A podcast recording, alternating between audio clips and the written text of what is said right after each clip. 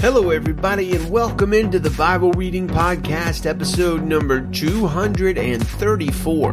Today's big Bible question is Why do Christians keep on sinning? Why do I keep on sinning? Well, happy Monday, friends. May the Lord shine His light and grace on you this week and protect you and keep you as you navigate another week in Pandemic City.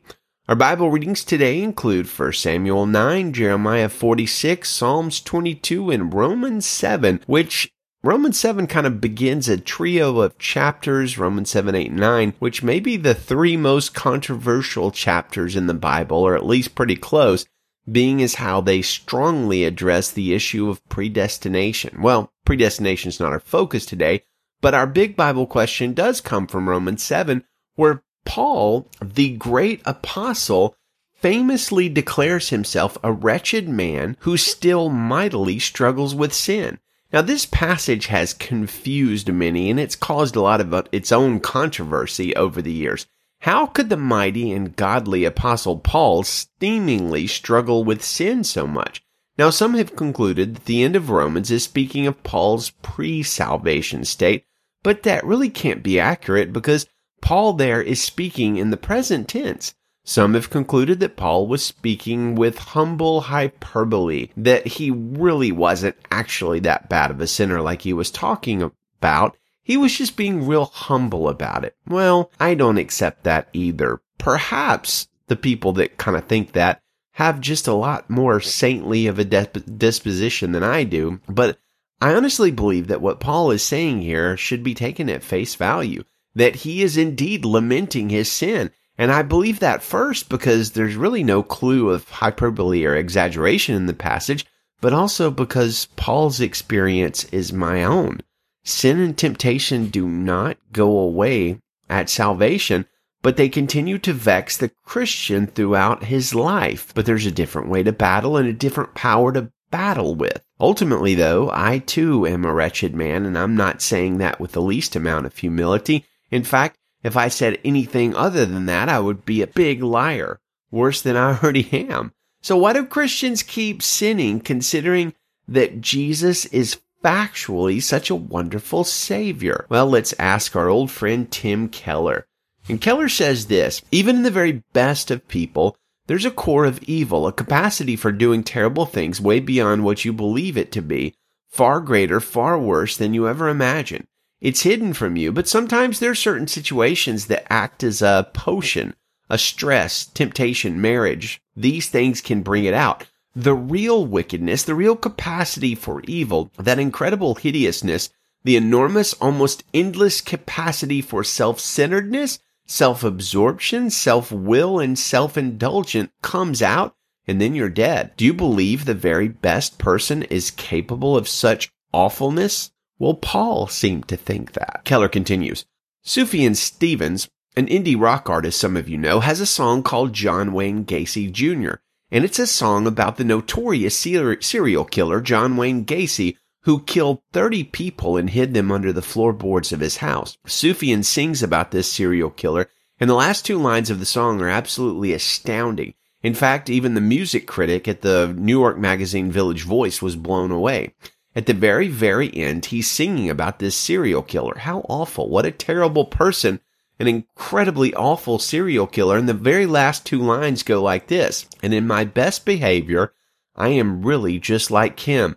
Look beneath the floorboards for the secrets I have hid. And basically what Stevens is saying is, look under the floorboards of my life and you will see the capacity in me to do terrible things. Now, Keller says, do you really believe that? Do you believe what Sufjan Stevens is saying about himself? Do you believe what Paul is saying about himself?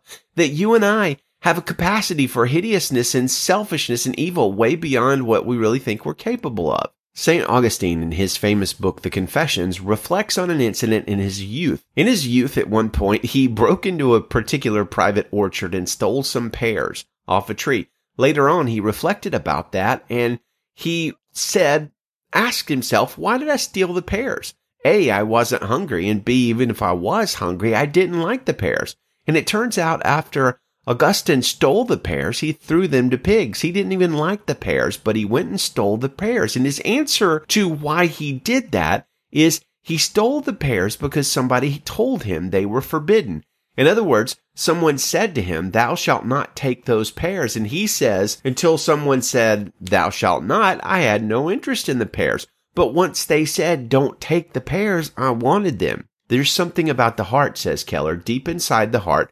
There's an aspect of our hideousness, of our self-centeredness, of that self-absorption that says, nobody tells me how to live. There are a lot of people whose lives that is right on the surface of because there are a lot of people walking around talking like that all the time. They say, nobody tells me how to my, live my life. The rest of us, or a lot of us, are very nice, but deep inside of you, you Mr. and Mrs. Jekylls, is a part of our hearts that absolutely hates being told how to live.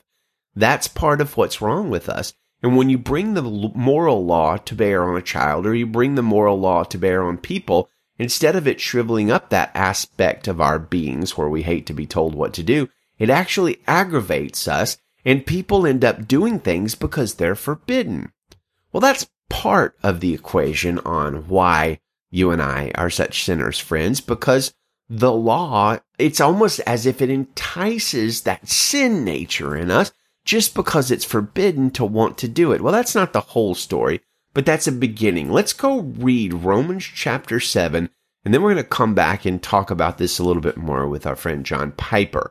Romans chapter 7, verse 1 in the Christian Standard Bible.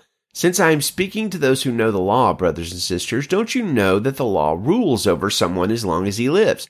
For example, a married woman is legally bound to her husband while he lives, but if her husband dies, she is released from the law regarding the husband. So then, if she's married to another man while her husband is living, she will be called an adulteress. But if her husband dies, she's free from that law. Then, if she is married to another man, she's not an adulteress. Therefore, my brothers and sisters, you also were put to death in relation to the law through the body of Christ, so that you may belong to another. You belong to him who was raised from the dead in order that we may bear fruit for God. For when we were in the flesh, the sinful passions aroused through the law were working in us to bear fruit for death. But now we have been released from the law since we have died to what held us so that we may serve in the newness of the Spirit and not in the old letter of the law. What should we say then? Is the law sin? Absolutely not. But I would not have known sin if it were not for the law. For example, I would not have known what it is to covet if the law had not said, do not covet. And sin, seizing an opportunity through the commandment, produced in me coveting of every kind. For apart from the law, sin is dead. Once I was alive apart from the law, but when the commandment came, sin sprang to life again and I died. The commandment that was meant for life resulted in death for me. For sin, seizing an opportunity through the commandment, deceived me and through it killed me. So then the law is holy and the commandment is holy and just and good. Therefore did what is good become death to me? Well, absolutely not. But sin, in order to be recognized as sin, was producing death in me through what is good, so that through the commandment sin might become sinful beyond measure. For we know that the law is spiritual, but I am of the flesh, sold as a slave under sin, for I do not understand what I am doing, because I do not practice what I want to do, but I do what I hate. Now if I do what I do not want to do, I agree with the law that it is good. So now I am no longer the one doing it, but it's sin living in me. For I know that nothing good lives in me, that is, in my flesh, for the desire to do what is good with me, but there is with me, but there's no ability to do it. For I do not do the good that I want to do, but I practice the evil that I don't want to do. Now, if I do what I do not want, I am no longer the one that does it, but it is the sin that lives in me. So I discover this law. When I want to do what is good, evil is present with me, for in my inner self I delight in God's law but I see a different law in the parts of my body, waging war against the law of my mind and taking me prisoner to the law of sin in the parts of my body. What a wretched man I am! Who will rescue me from this body of death? Thanks be to God through Jesus Christ our Lord. So then, with my mind, I myself am serving the law of God, but with my flesh, the law of sin. So, how do we live with this lingering sin, given that we've been washed by Jesus and saved by him? Well, John Piper has some thoughts on that to share us. Wretched man that I am, who will set me free from this body of death? That, says Piper, is the real cry of a Christian saint. Not because we are not redeemed and saved, but because the redemption Christ brought for us comes to us in stages. First, life in the Spirit and justification and progressive sanctification. Then, at the resurrection, the redemption of the body. Till then, it is a body of death and we groan. We groan because of its diseases and we groan because of its treasonous complicity with sin. Romans 7:24, wretched man that I am, who will set me free from this body of death, is a Christian cry, says Piper. How should we then answer the counter argument that Romans 8, 1 through 2 seems to signal that in Christ the failures of Romans 7 are uh, left behind? Paul begins Romans 8 with these words, Therefore there is now no condemnation for those who are in Christ Jesus. For the law of the Spirit of life in Christ Jesus has set you free from the law of sin and death. Many commentators, says Piper, take this to mean that the experience of Romans 7 is past and done with. Note especially the term law of sin and death in Romans 8 verse 2 and compare it to Romans 7 22 through 23, where Paul says, I joyfully concur with the law of God in the inner man, but I see a different law in the members of my body waging war against the law of my mind and making me a prisoner of the law of sin which is in my members. There you see the term law of sin. It is a principle or power or rule of sin working through the body, just as we have seen, making the body a body of death and taking Paul captive so that he does not does, so that he does what he doesn't want to do. But in Romans 8 2, it says, Now the law of the Spirit of life in Christ Jesus has set you free from the law of sin. So those on the other side of this debate say, you see, Romans 7 is describing the experience of a person before they are in Christ, before they are Christian. Before you are a Christian and have the Holy Spirit, the law of sin takes you captive. And after you become a Christian and have the Holy Spirit, you are free from the law of sin. But is it that simple, says Piper? Does Romans 8 2 have to mean that you become a that when you become a Christian, this principle or rule of, or authority of sin never gets the upper hand? Piper says, I've tried to show over several sermons that this is not what Paul teaches. In fact, he teaches just the opposite. Sin does threaten the Christian all the time to get the upper hand in the Christian life, and we must fight against it. Verse 13 of chapter 8 says, We must put to death the deeds of the body. Romans 6:13 says, "Do not go on presenting the members of your body to sin as instruments of unrighteousness." The battle is real, says Piper. Temporary defeat is possible. So what does the freedom of Romans 8:2 mean then when it says, "The law of the spirit of life in Christ Jesus has set you free from the law of sin"? I think it means exactly what Romans 6:14 means when it says, "Sin shall not be the master over you, for you are not under law, but under grace." Virtually nobody takes that to mean that at the moment you are justified, you become sinlessly perfect. Most people agree that it means the decisive final power of sin to dominate and destroy a Christian is broken. You enter a new freedom. With the power of the Spirit, you can defeat sin. So when Paul says in Romans 7.23 that the law of sin takes him captive, and then he says in Romans 8 2 that the Spirit of life in Christ Jesus has set him free from the law of sin, I think he means that the defeat in captivity of Romans 7:23 is not his chief or final condition. The Spirit has set him free from the law of sin as the decisive final power to defeat and destroy him. The Spirit often gives him the victory and increasingly gives him in the victory and in the end will give him the final victory and us too.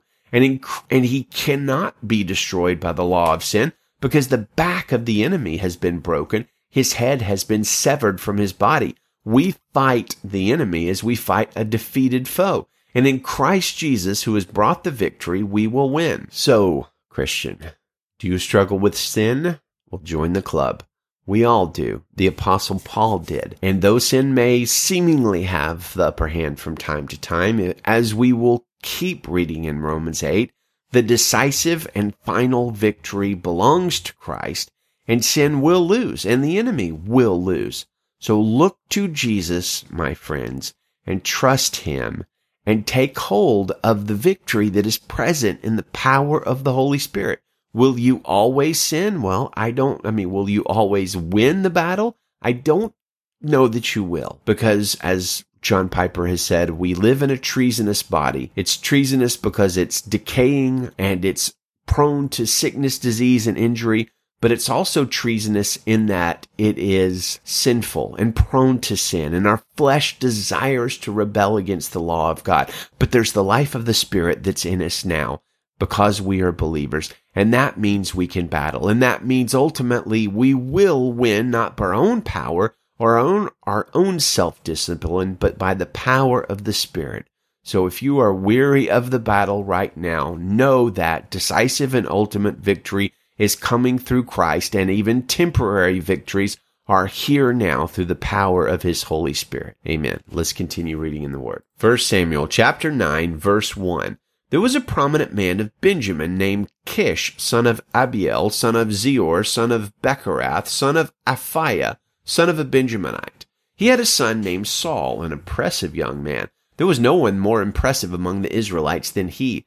He stood a head taller than anyone else. One day the donkeys of Saul's father Kish wandered off, and Kish said to his son Saul, Take one of the servants with you and go look for the donkeys. Saul and his servant went through the hill country of Ephraim and then through the region of Shalishah, but they didn't find them. They went through the region of Shaalim and nothing. Then they went through the Benjaminite region, but still didn't find them. When they came to the land of Zuph, Saul said to the servant who was with him, Come on, let's go back, or my father will stop worrying about the donkeys and start worrying about us. Look, the servant said, There's a man of God in this city who is highly respected. Everything he says is sure to come true. Let's go there now. Maybe he'll tell us which way we should go. Suppose we do go, Saul said to his servant. What do we take the man? The food from our packs is gone, and there's no gift to take to the man of God. What do we have? The servant answered Saul, Here, I have a little silver. I'll give it to the man of God, and he'll tell us which way we should go. Formerly in Israel, a man who was going to inquire of God would say, Come, let's go to the seer. For the prophet of today was formerly called the seer. Good, Paul replied to his servant. Come on, let's go. So they went to the city where the man of God was, and as they were climbing the hill to the city, they found some young women coming out to draw water and asked, Is the seer here? And the woman answered, Yes, he is ahead of you. Hurry, he just now entered the city because there's a sacrifice for the people at the high place today. As soon as you enter the city, you will find him before he goes to the high place to eat. The people won't eat until he comes because he must bless the sacrifice. After that, the guests can eat. Go up immediately. You can find him now. So they went up towards the city. Saul and his servant were entering the city when they saw Samuel coming toward them on his way to the high place. Now the day before Saul's arrival, the Lord had informed Samuel, At this time tomorrow I will send you a man from the land of Benjamin. Anoint him ruler over my people Israel. He will save them from the Philistines because I have seen the affliction of my people, for their cry has come to me. When Samuel saw Saul, the Lord told him, Here is the man I told you about. He will govern my people. Saul approached Samuel in the city gate and asked, Would you please tell me where the seer's house is? I am the seer, Samuel answered. Go up ahead of me to the high place and eat with me today. When I send you off in the morning, I'll tell you everything that's in your heart. As for the donkeys that wandered away from you three days ago, don't worry about them because they've been found. And who does all of Israel desire but you and your father's family? Saul responded, Am I not a Benjaminite from the smallest of Israel's tribes, and isn't my clan the least important of all the clans of the Benjaminite tribe? So why have you said something like this to me? Samuel took Saul and his servant, brought them to the banquet hall, and gave them a place at the head of the thirty or so men who had been invited. Then Samuel said to the cook, Get the portion of meat that I gave you and told you to set aside. The cook picked up the thigh and what was attached to it and set it before Saul. Then Samuel said, Notice that the reserved place is set before you. Eat it because it was saved for you for this solemn event. At the time I said, I've invited the people. So Saul ate with Samuel that day. Afterward they went down from the high place to the city, and Samuel spoke with Saul on the roof. They got up early, and just before dawn, Samuel called to Saul on the roof. Get up, and I'll send you on your way. Saul got up, and both he and Samuel went outside. As they were going down to the edge of the city, Samuel said to Saul, Tell the servant to go on ahead of us, but you stay for a while, and I will reveal the word of God to you. So the servant went on. Jeremiah chapter 46, verse 1. This is the word of the Lord that came to the prophet Jeremiah about the nations about Egypt and the army of Pharaoh Necho, Egypt's king, which was defeated at Carchemish on the Euphrates River by King Nebuchadnezzar of Babylon in the fourth year of Judah's king Jehoiakim son of Josiah. Deploy small shields and large, approach for battle, harness the horses, mount the steeds, take your positions with helmets on, polish the lances, put on armor, Why have I seen this? They are terrified. They are retreating. Their warriors are crushed. They flee headlong. They never look back. Terror is on every side. This is the Lord's declaration. The swift cannot flee and the warrior cannot escape. In the north, by the bank of the Euphrates River, they stumble and fall. Who is this rising like the Nile, with waters that churn like rivers? Egypt rises like the Nile, and its waters churn like rivers. He boasts, I will go up, I will cover the earth, I will destroy cities with their residents. Rise up, you cavalry, race furiously, you chariots. Let the warriors march out. Cush and Put, who are able to handle shields, and the men of Lud, who are able to handle and string the bow. That day belongs to the Lord, the God of armies, a day of vengeance to avenge himself against his adversaries. The sword will devour and be satisfied.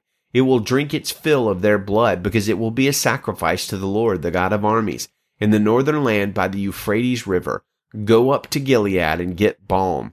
Virgin daughter Egypt, you have multiplied remedies in vain. There is no healing for you.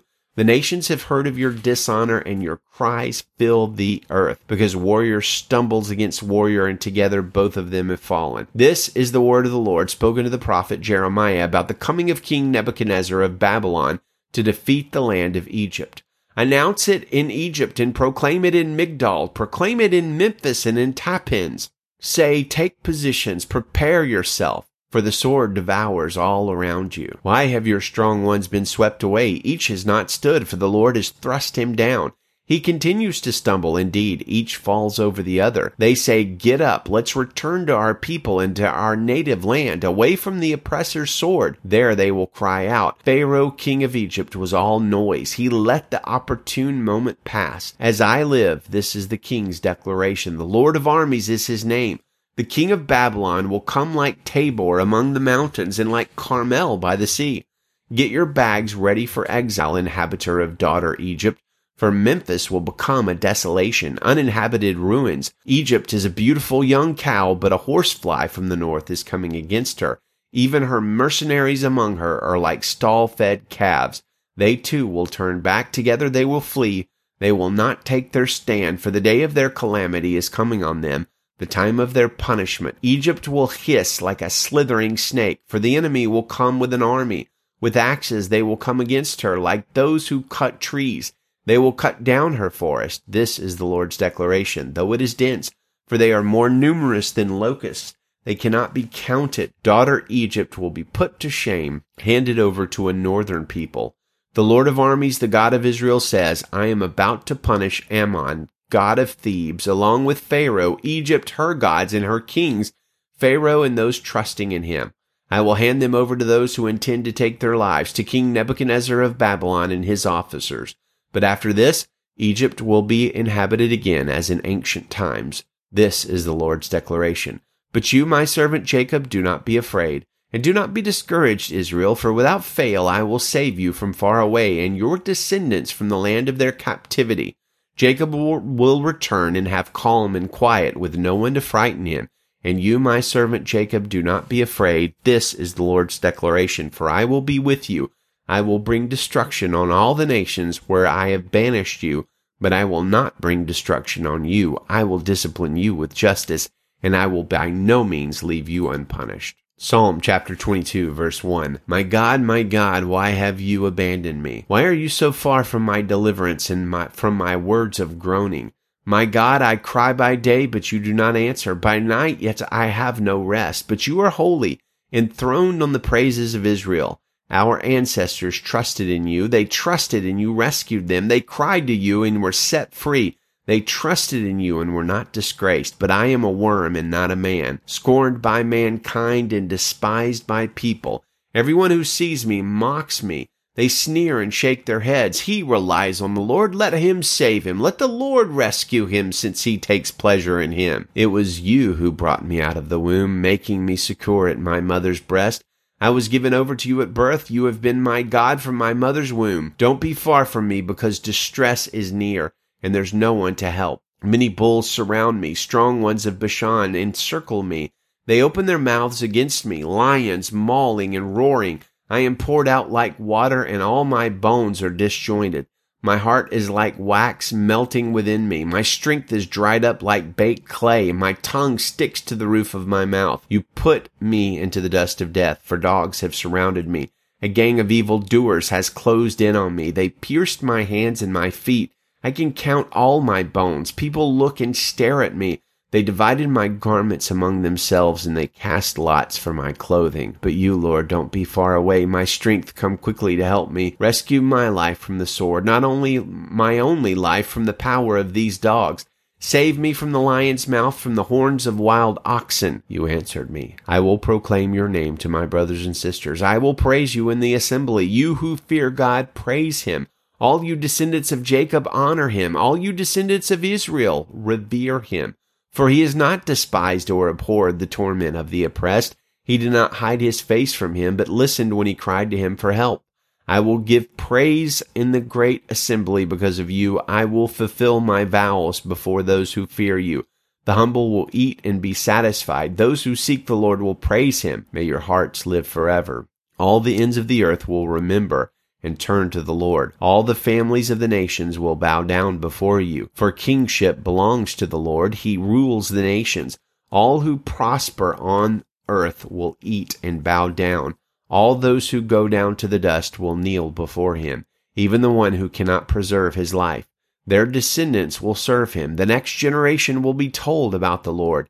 They will come and declare his righteousness to a people yet to be born. They will declare what he has done. Well, yes, Lord, let us be the generation to declare your wonders and your sacrifice on the cross and the fact that you were forsaken instead of us. Thank you, Jesus, for the gospel we just heard in Psalms 22. Good day, friends, and Godspeed.